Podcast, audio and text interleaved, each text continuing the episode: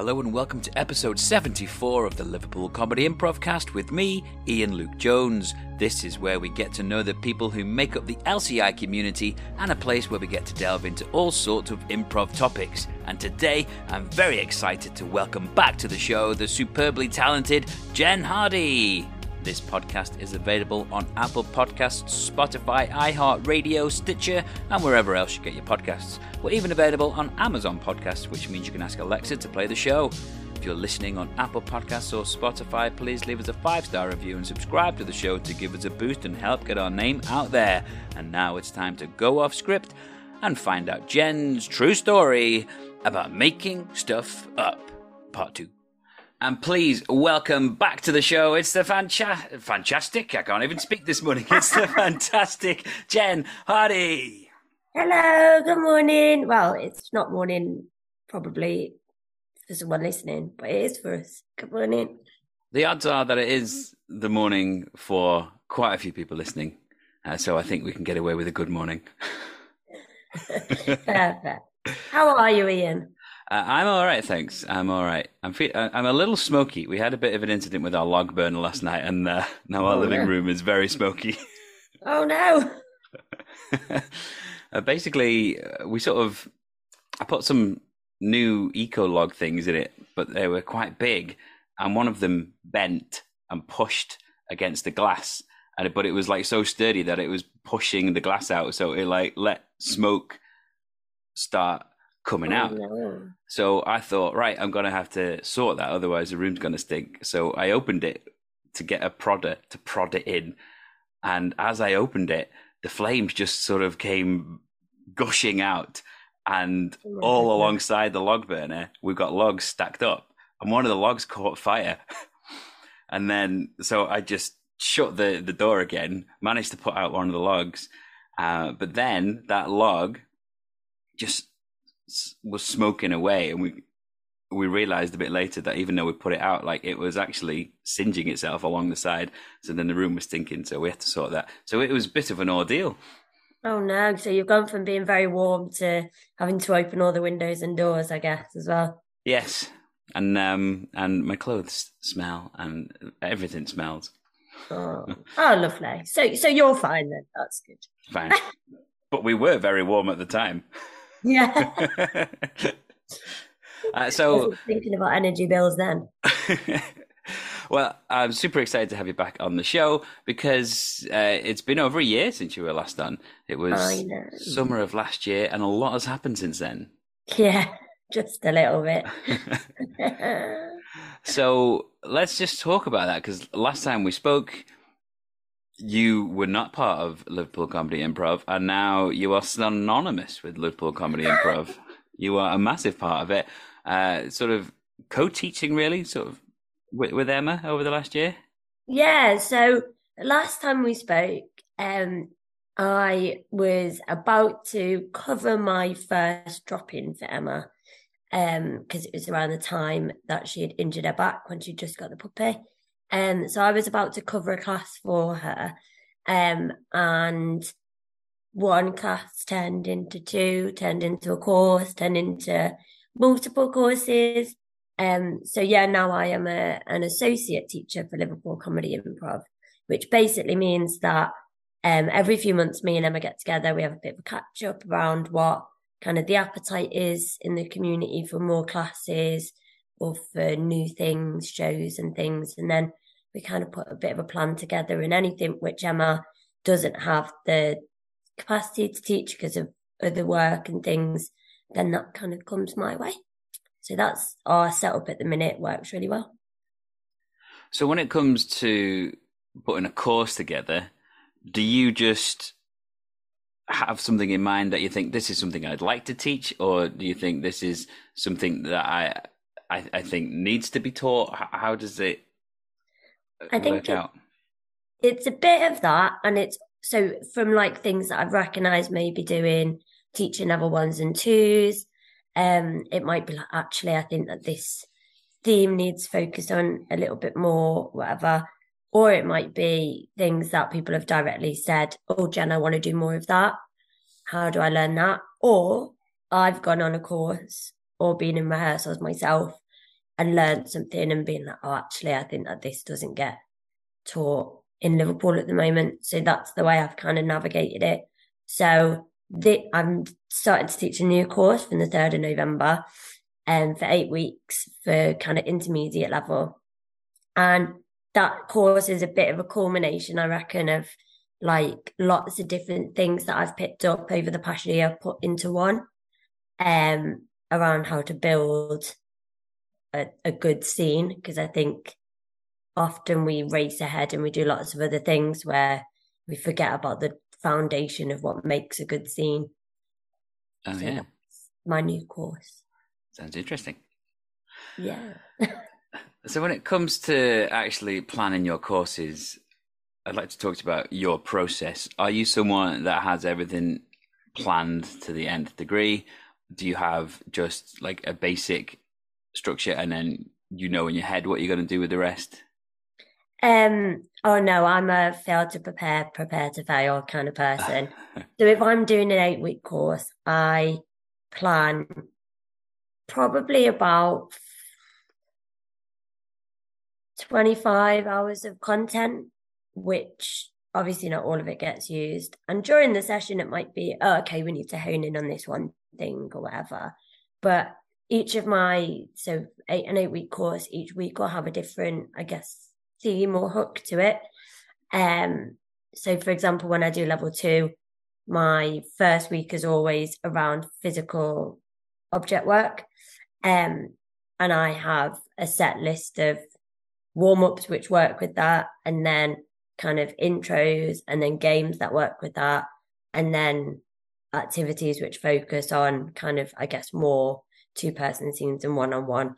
So I have kind of it structured, and anyone who's been in a class with me will have seen my iPad, and I have an Excel spreadsheet on my iPad, and I prop it up and have it ready and just flick through. Um, so yeah, it's all in one place. Excellent. Pull from because I've seen, I've worked with various um, different facilitators and teachers in improv, and I've seen so many different ways of doing it and some people have everything written like this is going to happen and then i'll say this and then i'll say this and then this will happen. And then my approach is more i have like a loose like i know what i want to do. I have all of, of the activities there. Yeah. But because i i guess because of, of being i've been a teacher for nearly 20 years in primary school and at the start of that everything had to be planned. Yeah. Everything that you did but then you sort of earn the right to plan less as you go on and use your intuition more, I guess. So when I plan things, I do have things planned, but it's not like a massively detailed plan. It's just I want to get from here to here. This will will happen in the middle, but I don't have to super detail it. If I'm doing a brand new activity or a game I've never taught before, then I tend to, as well as having it written what I'm going to do, I like write out how to present it or how to link it with other work that we've done. But if it's a session I've taught a lot, or if it's kind of a game I've taught a lot, or an activity, then I'm quite similar of like, I know I want to do this. I know roughly how long it takes and I know where it links. Um, so I don't tend to write it out verbatim or write kind of a plenary or anything like that. The days of doing that in schools are kind of gone for me. But yeah, um, but it, it's still daunting teaching. I don't know if you find this, but it's teaching adults who want to be there is very different to children who are mandated by the government to be in a room with you. Um, so I find the pressure is on a lot more with teaching improv than any teaching I've done before. Um, and even though I've been doing it for a fair while now, I still will walk into a room and be like, oh my God, what if this group of adults don't like me? yeah, and I've never felt that with kids. So yeah, it's a very different experience, I think. Yeah, and I I totally get that, and and there is a sense of you could go and have a terrible day as a teacher, but it doesn't matter because the children are going to have to come back tomorrow and put up with you. But I guess when people are choosing to be there, you always want them to enjoy it because you never want to put anyone off because you want them to come back. Yeah, and also you there's a lot of pressure, especially at the moment when kind of money is hard to come by. People have saved to be on that course and you want to give them every inch of it whilst not overwhelming people as well. Because you, my experience is that you get a lot of different learning styles and you get a fair few people who are neurodiverse, they learn in different ways. They might have different trigger and pull points and things. So you've got all of that to contend with as well, whilst you're also trying to give people value for money. I think yeah. it's such a hard balance because I've been in improv classes before where I feel like everything in the world's been thrown at me in two hours and I'm overwhelmed. But I've also been in sessions where I'm like, oh, I don't know if I got my full money for that. So I'd never want people to leave my sessions thinking either one of those. I think what you touched on there about the different boundaries that can come up.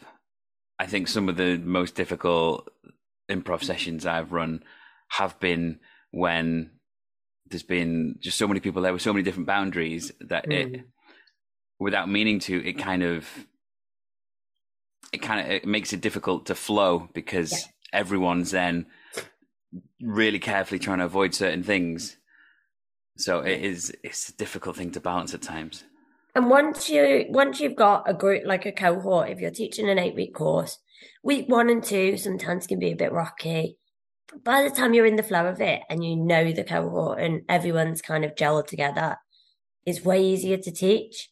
Whereas for me, stepping in and teaching like a drop in, or I went and covered a class in Leeds for my friend Jade Fernley um, a few weeks ago, and I didn't know them, and they all knew each other because it was week three of their course. Yeah. And I always think that's way scarier because you, especially with a drop in, you don't know what you're going to get. You don't know who you're going to get you know you're going to get some of the like old faithfuls and old reliables. You're going to probably get Eddie. You're going to probably at the moment get Caitlin, etc. Um, you might get Ian, but then you, there's complete strangers who turn up and you're like, I don't know your experience of improv in the world. I don't know kind of if I'm going to say or do something or something's going to happen in this session, which is going to be a negative experience for you because of lots of things. So yeah, drop in's always scary, I think. Yeah, I think with a drop in as well, because you don't know who's going to be there, and it could be that you turn up and it's like, oh yeah, great, everyone here knows each other, so the intro- introduction to this session isn't going to be uh, getting to know each other session yeah. and going deep into the expectations and boundaries. It's just a quick recap of things. But then, even if there's just one new person there, that changes the whole dynamic of how it's going to go, and then the whole evening can be changed just because mm-hmm. one different person is there. And improv is is its own entity. it's it's really, I think, just from doing it for one session, it's really hard to to get the vibe for it sometimes. So I think that, especially if it's someone's first session, they always are going to come out like, what the heck was that? Um, look at me not swearing. Um, my mum is so proud. Um, but yeah, they'll always come away being like, what was that? Like, that felt different and strange. And some people embrace that and run towards it. And some people are like, I did this improv thing once and it was really weird. yeah, definitely. Now, you mentioned about going into a session and hoping that it's going to be good. I have the luxury of pretty much everything that I do, I do with Seki, and sometimes, yeah. sometimes I might just, for whatever reason, just get there and think, oh, I, I'm not in the mood to do this today. Can you just run everything, and vice versa? So we have each other to fall back on, which is which is always good.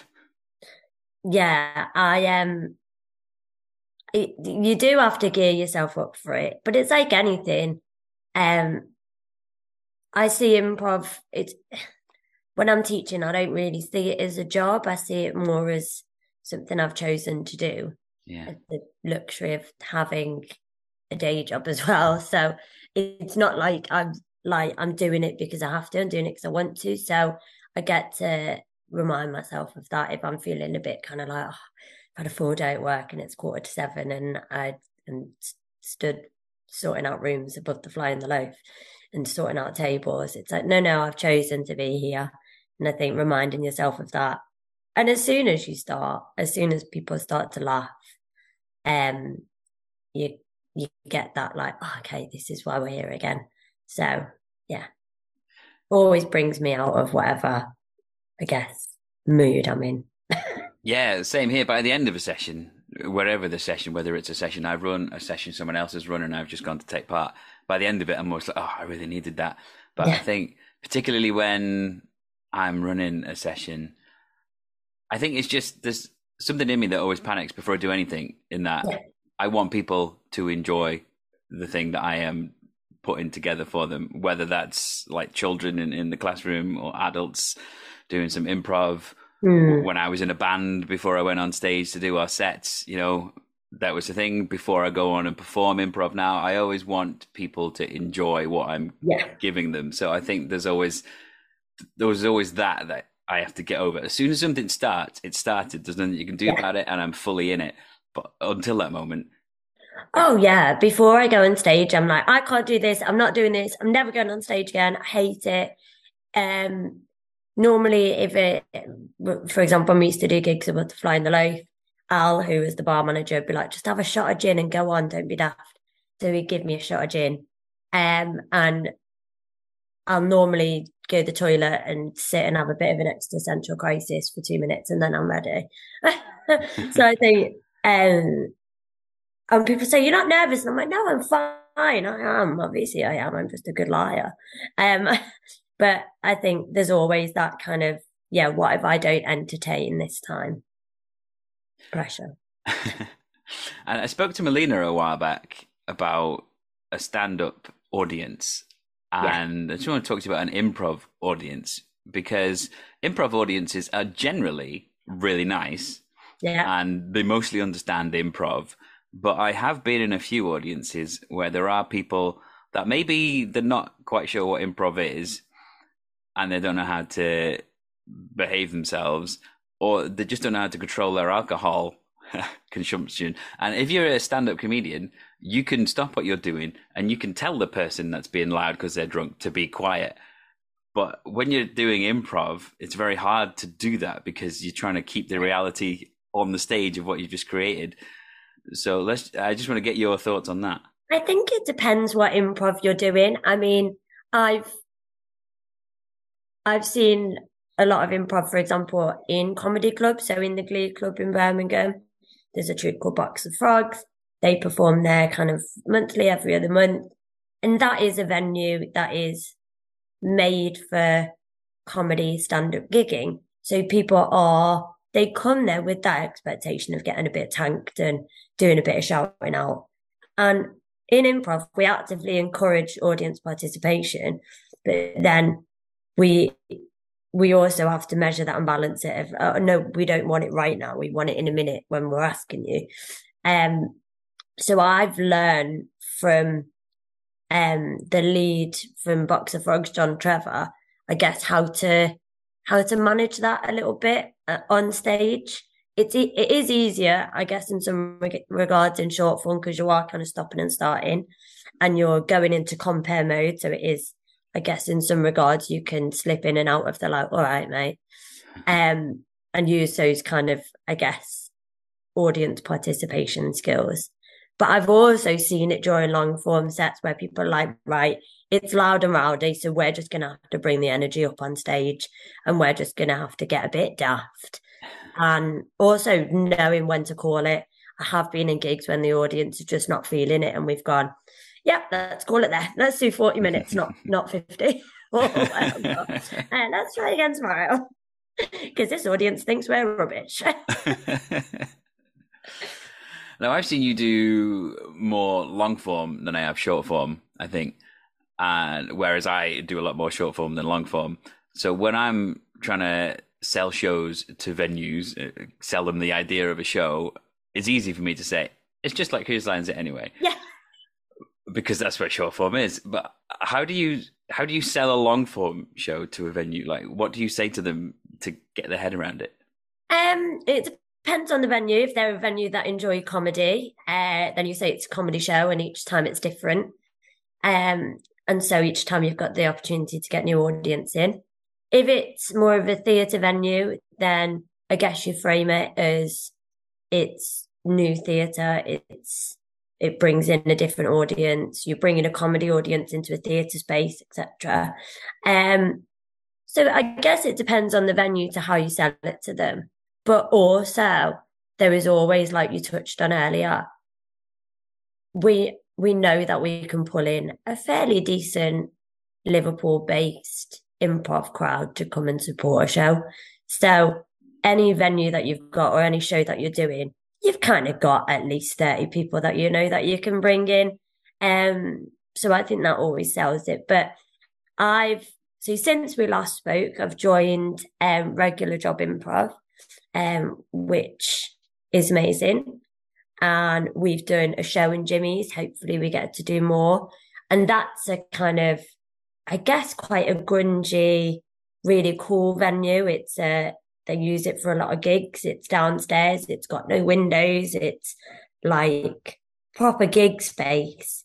Um, it's a little bit like the basement theatres and UCB and stuff. And um, they were like, yeah, we've seen sketch comedy, but let's do one show and we'll watch it and we'll see. And I think you have to get people to just take that plunge sometimes of, let me just see you once and then let's talk about it. and then there's a bit of pressure to be funny, but I they normally buy in. I hope. Now, one of my favorite things about you as an improviser is just your attitude of we're all in this together. Let's just everyone, let's just improv together. Let's do things together. Let's work together. I love that attitude because I know there's a lot said about how positive the improv world can be, but at the same time, uh, there is a fair amount of toxicness oh, mate, there's, there's, always drama. Um, when you get any people, any humans together, there's going to be some form of, um, I guess, friction. Um, but especially creative people and creative people who like getting on stages and who like to entertain and um without sounding arrogant, most improvisers around their, their everyday friends are normally the funniest people in that group. So when you get a lot of people who are normally used to being the funny person together, mm-hmm. you get a lot of kind of um, competitiveness without realizing it. Um, to be the funniest or to be the entertainer of the group. Um, and people don't do it deliberately. It's never done out of malice. It's just kind of you take people out of their normal and you put them into a different context, and you're bound to have miscommunications, misunderstandings. And also with improv, there's so many different styles of improv that I think what happens is people join troupes without necessarily realizing that the style of that troupe doesn't align with what they actually want to do. They just want to do some improv. Yeah. Um, but like I said, joining regular job, I have the benefit of knowing that I want to learn more about Game of the Scene and knowing that Al has set that up as a Game of the Scene troupe. So it's a very clear direction and focus.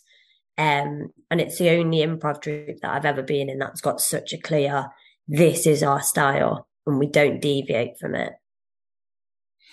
Excellent. Yeah, it sounds it sounds like a really positive way to be, that clear focus. Yeah and it stopped i think to a degree it stops that like well let's do it my way let's do it this way let's do this which then causes that kind of under the surface bubbling yeah see i'm also very fortunate because the oikers are just a really really lovely group to work with and um yeah there's been there's been low sort of anything bubbling under with us because yeah. we we realize we all bring something different to the table.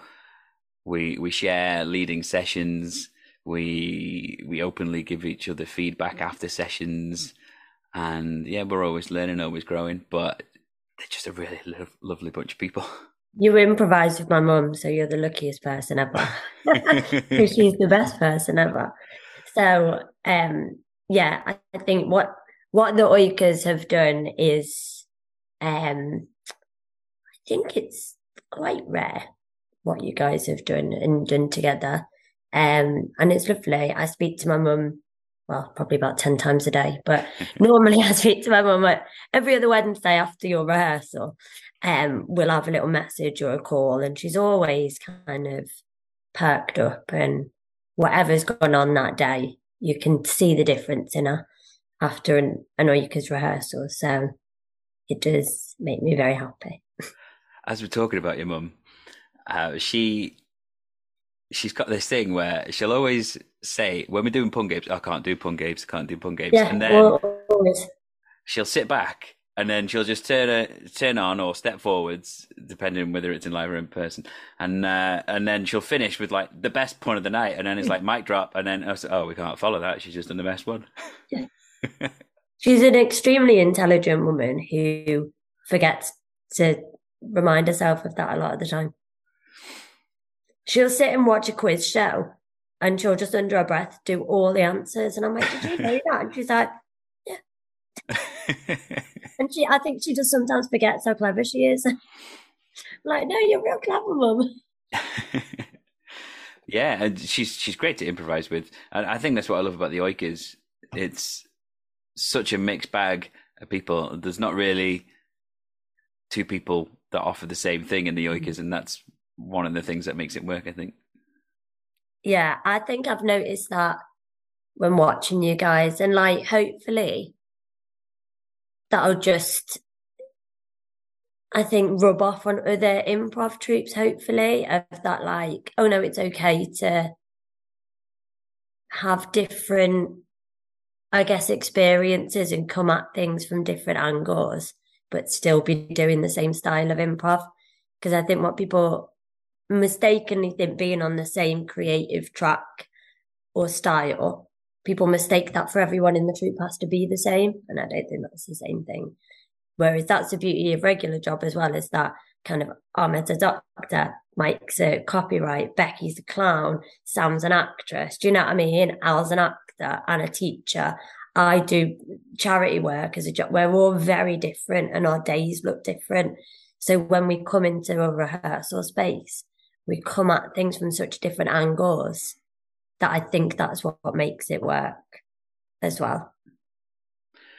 And when you go into a practice session with regular job, for example, when you know you're not actually leading the session like you do when you go to LCI, do you go into it with a slightly different mindset? Yeah, I'm so much more chill. Um, I go in and I'm like, well, normally I'm sat at home at like quarter, like half six, and I'm like, oh, I should go to rehearsal. Um, and I don't have to do that kind of getting myself into their headspace of doing it because the rehearsal does that for me. That's what a warm up is. A warm up is to get you in the space. But when you're the teacher, you have to have done that before the warm up. Yeah. So even though you're doing a two hour session, you've been in the headspace of improv for two and a half hours because you've had to get yourself in it before you get everyone else into it. So, but when I'm doing a regular job rehearsal, I just have to turn up. and if I've read something that week or watched some improv, then I'll obviously bring that experience with me and I'll share it. But we also have a coach every other week via Zoom called Sarah, Sarah Claspel from America. Um, and so that's great because you literally come into a session knowing that someone else has fully planned it, knowing that you're going to leave with some wisdom and knowing that you're going to leave with some notes for you, um, which is a really nice experience. I just want to talk about warm ups. You mentioned warm ups there because anyone that knows me as an improviser knows I hate warm ups. Really? Yeah. And I'll tell you why. It's because if I'm going to go to a session, and let's say it's a two hour session, then I feel like 20 minutes of fun playing time is wasted on warm ups. I just want to go and play instantly. I don't. I don't necessarily need that time to get my head in the game, but I understand how important they are for everyone else, especially um, when Seki and I are leading um, sessions for Flinch Funny Bone or Glossop Improv. I know how important they are. But if I'm going to other people's sessions, I'm always a bit like, oh, warm up, oh, oh, it's that game, oh, the bunny bunny, I hate the bunny bunny. it's just, um, yeah, warm ups. I don't know, they just don't do it for me. See, I, I quite like warm ups, and I think I always make sure that whatever theme my session is on, for example, physicality, that my warm up correlates to that. So I feel like I, if you give something a purpose, then even people who don't enjoy warm ups as much are going to buy into them a little bit more because the purpose of it is linked to the kind of the the fun bit, the play bit. Um, and I've been in sessions where I'm like, all right, we're, we're warm now. Come on, let's move it on. Um, but I've also been in sessions where I'm like, you want me to improvise straight away? Please don't. Um, so yeah, I think it's a balance. And um, the beauty of being in a troupe, I guess, is that sometimes you can be like, are we all ready? Yeah, let's just jump straight in. Or yeah. kind of, no, let's, we'll warm up today because I don't know about you, but I feel rusty. Um, so yeah, and one thing that me and my Wayward Souls used to do is behind our backs, we'd be like, right, who out of 10, how much do you want to warm up today? And then we'd show our fingers oh, and cool. like we'd normally sync up and be like, yeah, all right, let's do 10, like five minutes or whatever. Um, cause we were all quite similar vibe with warming up. I think probably for me, it's generally because it, the session comes after a day at work and yeah. I improv all day as a teacher. So I'm like, I'm ready. Yeah. I've been doing it all day. Yeah. I'm warm. Whereas I sit in front of a computer all day. yeah. So sometimes it's nice to kind of speak to other humans and do something fun in a room. but what you said about preparing your warm ups to make sure that they lead into what you're doing, that's something that Seki and I do as well. So yeah, big, big fan of that. And then sometimes someone will be like, "Oh, can we play this warm up game?" Um, because I've I've invented a few warm up games over the year at LCI, which are just daft.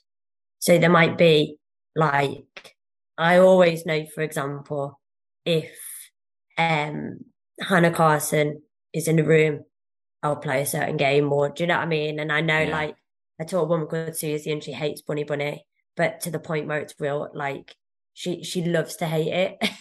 So if i know that she's in a session we'll always play bunny bunny because it just it's the funniest thing ever to watch her try and do bunny bunny with a straight face.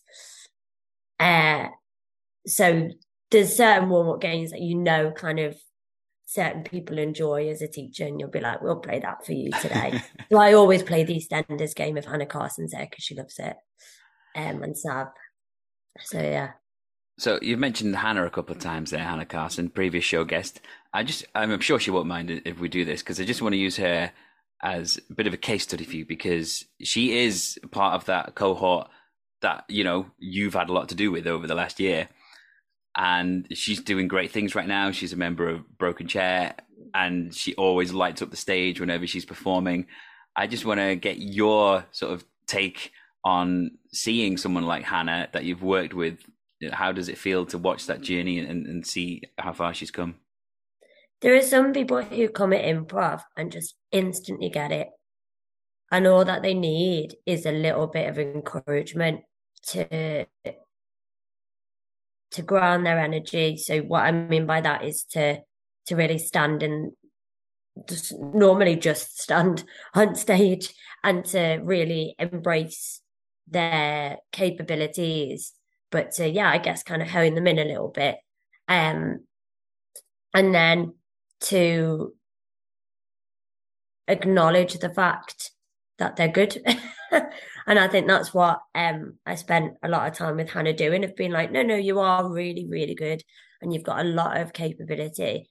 Um, go and read this, go and watch this, speak to this person, do this extra class, um, and hear where your skills lie and that kind of strength based of like look at the amazing characters that you can do take that energy into your physicality etc or your object work. Um and to be honest I, I wouldn't say i've had a great deal of influence on the fact that she's as good an improviser as she is. I think all i've done is remind her of it regularly. Um and i was over the moon when Anne rang me to be like, we've, we've asked Hannah to be part of Broken Chair. Um, because all Hannah wanted when she started improv was to be in a troupe because she's the most kind of people person. She just wants to kind of, yeah, be part of a community and be part of something. And I think her end goal was always to be part of a troupe. and also musical improv. Oh my goodness, she's so talented. Um, we, we went to the British Improv Project um earlier this year, and she did a soul block tango, and she was absolutely incredible. So yeah, if you've got any musical improv, get Hannah Carson involved. She's very good. it's something I want to experience a bit more of, actually, musical improv, um, because it's. I love music. I am a musician, and Seki and I ran our first Flinch of Funny Bone Presents show over the summer, and I had a go at some stand up. Uh, so I was the compère, but I did it in. I w- I wasn't just like a, a normal compère. I was more of a, a stand up style compère, and I had basically three sections between the acts where I thought, right, I'm going to have a, a go at a different style of improv, a different style of comedy in each one. And the third block that I did led to me uh, improving a song. So I had someone up from the audience, nice. did a little interview with him, and then hit the music and just sung a, a song on the spot and absolutely loved it. It's the sort of thing I've done loads in the past with children. I've always got my guitar out, uh, making up songs for the children. I used to do it when I was a musician back in the day my sound check would often be me coming out when there was a bit of an audience there, and so they can get the levels. I would make up a song on the spot. Yeah.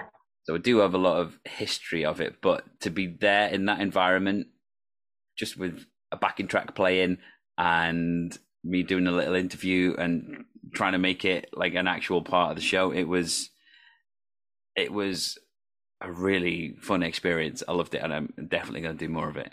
All right, it it it terrifies me. I can't think of anything worse than singing on a stage.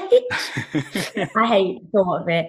Um, and hats off to anyone who does it. But I, I think also I've seen musical improv done to the highest level, like Showstoppers, Baby Wants Candy, Maydays. So I almost know that I would never be at that level of musical improv. And I I want to be very good at what I do on stage. So I'm like, there's no point me trying because I'll never be there, which I think is a terrible way to look at it. But also, it just scares the out of me. yeah, I think it's one of those things because, uh, like, you know, improv on the whole, some people will be like, nope, not for me. Like, there could yeah. be really good actors. Nope, not for me. And then I know loads of improvisers that like, ooh, yeah, musical improv, not for me. It doesn't matter how many times they get told you don't have to be a good musician, you don't have to know how to sing. It, it's not that, and they're like, no, no, no, I'll leave that for other people. Yeah, and however much people say that, you do want to hear someone who's good at singing on stage, though, don't you? If they're going to sing, like, like, I, anyone can have a go at anything, but I'd not get up on stage and try to juggle if I didn't know how to juggle. And I just think like sometimes we do we do things in a rehearsal space or in a workshop in a learning environment which we're not yet ready to do on a stage um yeah. and maybe that's just how i believe it for myself but yeah I w- I wouldn't sing on stage and people have and like people i've improved with in the past who like we really get on and we're mates and whatever will always put some form of singing into improv for me because they know I hate it. Um, and be like, oh, we're going to sing this bit. And I'm like, you know, I hate it. And I will do it because I'm on stage, but I will also not buy you a pint afterwards now because you're on stage. It's funny because when I did do that song in the show, like quite a few people came up after and they were like, you got a really good voice. And I was like, oh, yeah. thank you very much. But what they didn't know is I, I do actually class myself as a singer, so I would hope I have a good voice. yeah, if I sang on stage, people would come up to me afterwards and check I was all right because it would sound like strangulation. So no, I would. Um, and yeah, I would just be mortified. Not for me. I do lots of other things on stage though. I um, yeah, um, I if it serves the scene, I'll probably do it on stage when it comes to singing, so my philosophy as a singer has always been like I don't think I've got the best singing voice in the world, but I believe when I'm singing on a stage, I can be the best performer in the world. Yeah. And it's about conviction, isn't it? My yeah. um my partner's um in the incomplete works of Shakespeare, um, which is run by Rubbish Shakespeare and Wing Improv, and they work together and have done um a show at Shakespeare North and um at LJMU. And he he says the same. He's not the best singer in the world. He's a good singer. Um, but as soon as he's on stage and there's musical accompaniment and there's an audience and you've got conviction, you can be the best performer in that moment. And they really, honestly, if you've not seen improvised Shakespeare, they're very good. Well, how can we see improvised Shakespeare? Tell us more about it. Where do they have any shows coming up? Uh, so they've actually got a show this week, so it'll be gone by the time this comes okay. out. But um, I'm sure that they will put some more things on. It's with Mark Smith at Wing It Improv and Lee Hithesay at the Rubbish Shakespeare Company. Um, and they join forces because um, obviously Mark does a lot of improv. He is um, uh, one of the teachers at Liverpool John Moores. Lee runs Rubbish Shakespeare, and I think together they were like, actually, we can not just put on one show at um, Shakespeare North, but we can join forces and kind of bring something a bit different. And it's improv with props, which I always kind of I guess maybe snobbishly turn my nose up at, but having watched them do it and kind of utilize the space and get elements of clowning in, it's so good. On a bit of a tangent, because we've mentioned Shakespeare, I recently watched a new film called The Lost King. Oh yeah, and it's it's all about the the woman that located the bones of Richard III Oh yeah, in Leicester. I think it was in 2012 when it happened, and this film is all about how she went about it, and she was never properly credited, and because she was a woman and she wasn't Uh, someone that worked in a university, and she had to keep overcoming these barriers. It's a really good film, The Lost King. I, I recommend people watch it. In fact, I remember uh, Seki and I spoke to Mark Addy at a Comic Con a year or two back, and he mentioned he was doing it, and we've been excited for the film since he told us about it. So we finally saw it. But what comes up in the film about Shakespeare is he's basically like a propaganda writer for the Tudors because he wrote about Richard III, and people believe these things about him that he was a hunchback and that he um, murdered his nephews in the tower and things. And apparently, like the the more it's researched, the evidence suggests that that isn't what happened. It's just what the Tudors wanted people to think. So Shakespeare yeah. was their propaganda writer, and he wrote all of this stuff, and that's what people believe. Yeah, like the histories were written for the royal families to get them to buy into theatre and Shakespeare. So you write in a way that they want you to write. so, um, so yeah, it's like I re- I really have got into um, Shakespeare and understanding more. I think since um, watching Rubbish Shakespeare, because um, they are. I mean, Rubbish Shakespeare by themselves are a, they're for kids, they're for families, they're to make Shakespeare fun and accessible. They're daft, but they also are very, very intelligent, and their knowledge of Shakespeare is great. So you know that you're getting Shakespeare, but it's in a I guess, more digestible way. Um, so yeah, it is good fun. It sounds like something I'd be into because I'm not a Shakespeare fan generally. I am a fan of the stories. Like I believe Shakespeare's stories have had such an impact on particularly modern cinema. I think pretty much any film you watch, if you break it down, it's like, oh, that's a Shakespeare storyline. Just yeah, there's a, there's only a finite amount of storylines within Shakespeare. You just molds them and changes them. Sorry, I got distracted then because Ryan's going out to get a new tire on his car. so if I stopped mid sentence, that's why. It's all right. Um, so yeah, the the Shakespeare thing is what we were talking about there. Oh yeah, so you can trace most things back to a Shakespeare story, but I really struggle with the language. Like, when I was in school, I remember like, they were trying to teach it us. I'm like, oh, it doesn't even make any sense. Yeah, I think as well, reading it and hearing it are two completely different things with like iambic pentameter and things. And that's another thing that Rubbish Shakespeare do really well is that they kind of they still speak Shakespearean, but because they're so familiar with it, they also kind of riff and banter with the audience still in like iambic pentameter and Shakespearean ways. So it's like, oh, okay, that's how it's meant to be said. That's how it's meant to be done. Um, and my partner's partial to reeling off a bit of Shakespeare after he's had a few drinks. and it's just lovely to hear someone who's able to do it. Because, like you said, when I'm reading it, I'm like stopping and starting, and I'm like, what does that mean?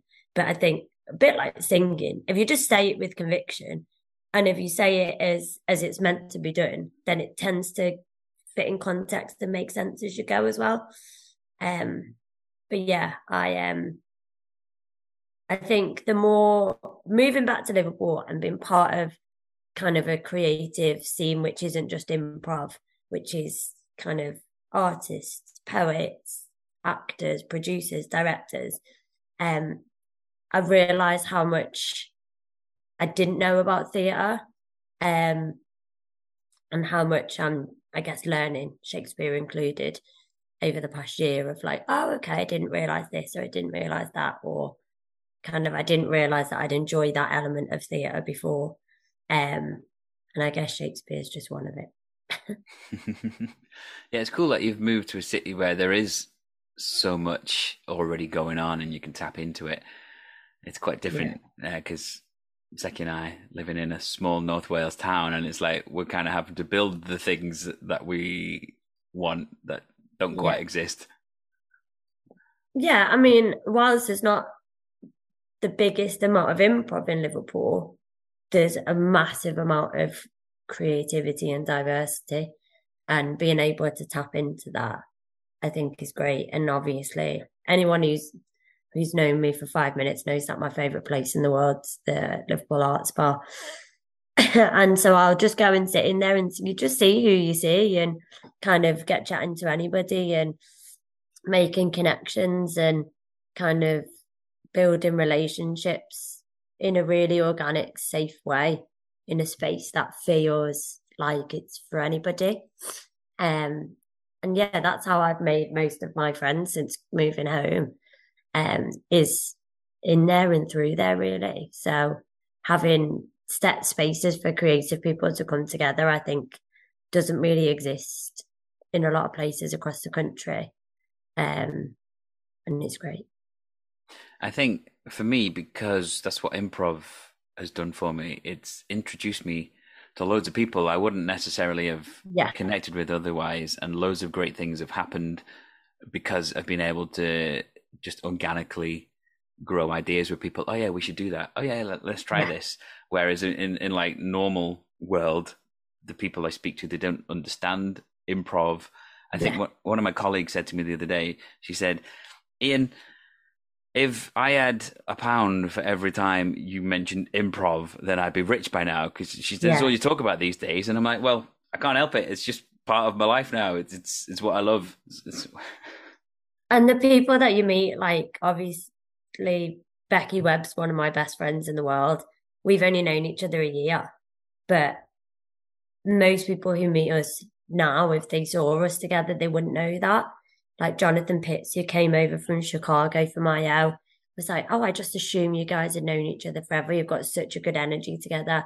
And that's because creatively we share a lot of commonality. And we use that to kind of, we feel so safe together on stage that we'll try anything, we'll have a crack at it, but we'll also sit together afterwards and kind of put the world to rights and um, I mean, I'm going for a walk for with her later. Do you know what I mean? We'll just yeah. kind of walk for hours and chat, not just about improv, but it seeps into everything, doesn't it? And um, I think there's a lot to be said for kind of when you get creative with someone, it kind of forms a bit of a bond, and then you're like, well, we're kind of linked now. um, and I think it, if you're friends with the people that you do creative things with, it not only makes you a better creative, but I think it makes your friendship better. Oh, yeah. Oh, that was. and the fact that you and your partner are both creative Yeah. I think I think that helps because Seki and I were both creative and we both love improv, but we have separate things as well. But the fact that there's that level of understanding of the creative process, yeah. I think it really helps. And the time, like knowing that rehearsals rehearsals are never a normal time, are they? When you're doing rehearsals for a gig or he's doing a show or whatever, like you're like ships in the night. Kind of one of us will be rehearsing six to eight, the other one seven till nine, or yeah. and you also know that kind of with being creatives as well, you take work where you can. So um it's that like not being precious about kind of each other's time and forcing each other to go and step out and do creative things. Um, it's probably a nightmare for our neighbours though, because we are always doing ridiculous voices or singing in the house, or do you know what I mean? So they probably don't like it, but we don't mind it. uh, just one final thing. I just want to say one of the things I enjoy most about your improv you mentioned their ridiculous voices. It's your characterization. One of my favorite things in improv is characters. I love when I just instantly see someone transformed, and it's it's your whole physical thing, but it's your yeah. voice as well. I love it. I am. Um, I am obsessed with watching people transform themselves into characters in TV, in films, um, and like Julie Walters and all of that. It's for me that's my aspiration to be someone who can kind of because I I can do good characters and I think it's for me it's maintaining it because I'll be kind of 15 minutes into a set and I'm like I completely forgot which accent I had and how they used to walk. Um and I have to bring it back and remind myself of it so I think um it's it's a really difficult skill to hone but I love it and I, mate, I practice accents in my car all the time. I do a lot of driving for work, back and forth from the Midlands, and I, um, yeah, I sing songs in all sorts of accents as I'm driving. I will teach children an entire lesson in a different accent yeah. just for the fun of it, just because I love doing accents and I like yeah, people on the M6 must look at me like, what is she doing? I'm just singing Set Fire to the Rain in a Scottish accent. Leave me alone. and I love going to like drive throughs and things like that and doing it all in a different voice. I mean, my sister used to do that all the time. Yeah, because, because my sister's an actress, and she, my sister's um ability to do accents and characterization is incredible. So I, I think I, me and my sister just naturally grew up doing that and watching sketch shows, watching kind of Smack the Pony and Green Wing and things. So being able to do big daft characters is kind of and my mum's great at it. We do it as a family all the time. We used to just do it around the house. So I think it's just part of me. See, I'm kind of the black sheep of my family for the the fact that I do do all this. Oh no, no, it's part. It's hundred percent. I mean, my auntie brings a plastic horse's head when we go on holiday, so for no reason other than just in case. So I think that gives you a, an insight into family. I want a note to leave it on. Um, yeah, exactly. There you are, Auntie Maureen. The horse's head made it in. um, so you do have a course, an eight-week course coming up. Yeah. Which I'm just trying to work it in my head when this show goes out. There might so still be enough time. It starts on the third of November um, which is in uh, three weeks.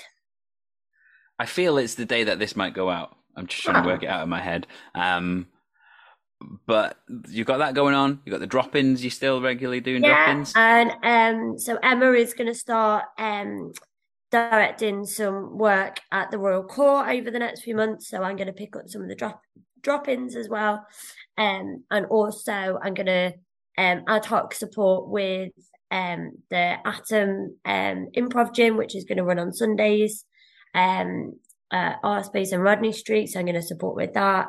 We've got some Atom um, slash regular job gigs coming up. So there's lots going on improv wise over the next few months, hopefully. And people can find you on social media? Yeah, you, on Facebook, or I do have I've got two Instagrams. I've got a normal Instagram and an improv Instagram. Uh, because, like you said earlier about your colleagues, I think my work, um, my friends, like, do you do anything other than improv now? Are you still our friend? So I set up a separate one. Also, to stalk all my favorite improvisers. Right then, everyone, go check out Jen on social media and turn up at her shows and see how wonderful she is, and go to her drop-in sessions. Oh, thank you. Uh, it's been uh, a wonderful, wonderful uh, chat. Thank you very much. Thank you so much, my love.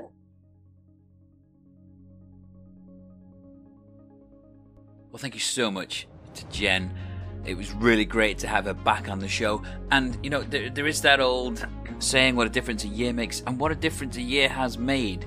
When we last had Jen on the show, it was summer of 2021, and she was only just scratching the surface of, of getting involved in LCI. And now it's hard to think of LCI without thinking of Jen. You know, a year has happened so much. I can think to my own personal life if I think this time last year, where I was in life compared to this time now, this year, I think, wow, yeah, I couldn't possibly have seen me being in this place a year year ago. Um, you know, there's been lots of personal uh, struggles to overcome in this last year, and I think it it's good to all to maybe just take a moment and reflect on where we were this time last year. Have you achieved what you wanted to achieve? Have you overcome struggles? uh, whether it's personal struggle, whether it's uh, something you're working through with other people. And I just think, yeah, just celebrate that. You're still here, you're still going strong. And it was really great to just talk to Jen and think, yeah, the last year, so much has happened and so much positivity as well. LCI continues to go from strength to strength. And the fact that Jen was able to step in and, and help Emma out when Emma was injured and then that's all of a sudden morphed into Jen being an integral part of, of the LCI um, way of life now. I just think it's great. So yeah, maybe everyone listening, just just take a moment, take stock, reflect on the journey you've been on over the last year, and then think ahead. You know, this time next year, what what will you be thinking about? What struggles do you think you're going to overcome? And what opportunities do you think you're going to take? sometimes it's, it's good to just take stock. Now, I bet there's lots of you listening that have been previous guests on the show, and maybe lots has happened in your life and in improv since then. And if you want to come back on the show, then I would love to get you back on the show. Um, so yeah, just just reach out, reach out to me directly, reach out to Emma. She can put you in touch with me. And maybe you've never been on the show. Maybe you're a regular listener. Maybe you're a new listener, and you think, hey, I'm involved in Liverpool Comedy Improv in some way even if you've just been and taken one class, one session, one drop in, I would love to get your input. Maybe you've never actually taken part in an improv session, but maybe you've been to see some of the shows, and I'd love to talk to you. Get the point of view of someone that goes to watch but doesn't want to, to do it. Because I'm fascinated because I love improv and I do so much improv now. But I know there's loads of people that enjoy it but they don't want to do it. So maybe you're one of those people. I'd love to speak to you as well. I'm quite happy to just talk to anyone, really. I just love getting people on to have a chat. Um, and yeah, well, if you haven't tried improv, but you are interested in getting into improv or already involved in improv and want to try out a different improv scene, then all the information you need can be found at www.liverpoolcomedyimprov.co.uk. You can also check us out on Facebook by searching for Liverpool Comedy Improv, and on Twitter and Instagram we are at Live Comedy Improv. This show has a specific page on Facebook. You can find it on Facebook. Just search for the Liverpool Comedy Improv Cast and all information you need about the show is there. There's a new trailer every Thursday before a new episode is released every other Monday. Uh, so, yeah, just go back. If you're new to the show, go back through the archives and, and, check out some of the fantastic guests we've had on. So many fascinating stories, and all connected through LCI in some way. If you're listening on Apple or Spotify, then I please do encourage you to give us five stars, leave us a review, and you know, share the podcast, do whatever you can. It's little things like that that really help to boost the show and uh, get our name out there. If you're interested in following me on any of the social medias, you can find me on Facebook, Twitter, YouTube, Instagram, TikTok. I think they're all the ones. I think I've listed them all.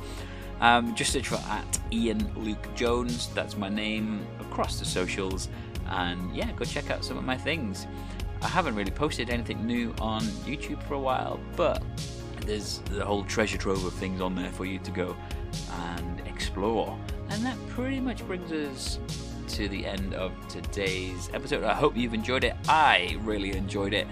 Just talking to Jen there, I could talk to Jen all day. She is a little improv Yoda, I guess. She's so knowledgeable, so fun, and just if you ever get the opportunity to take a class with her, do. If you ever get the opportunity to go and watch her perform, then definitely do because uh, you will not be disappointed. So there we go. Thank you very much, everyone, for listening. I look forward to bringing another fantastic episode your way in just a couple of weeks. But before I go, here are some words that are wise, wise, wise. Always remember, whatever the situation, to treat life like improv, and yes, and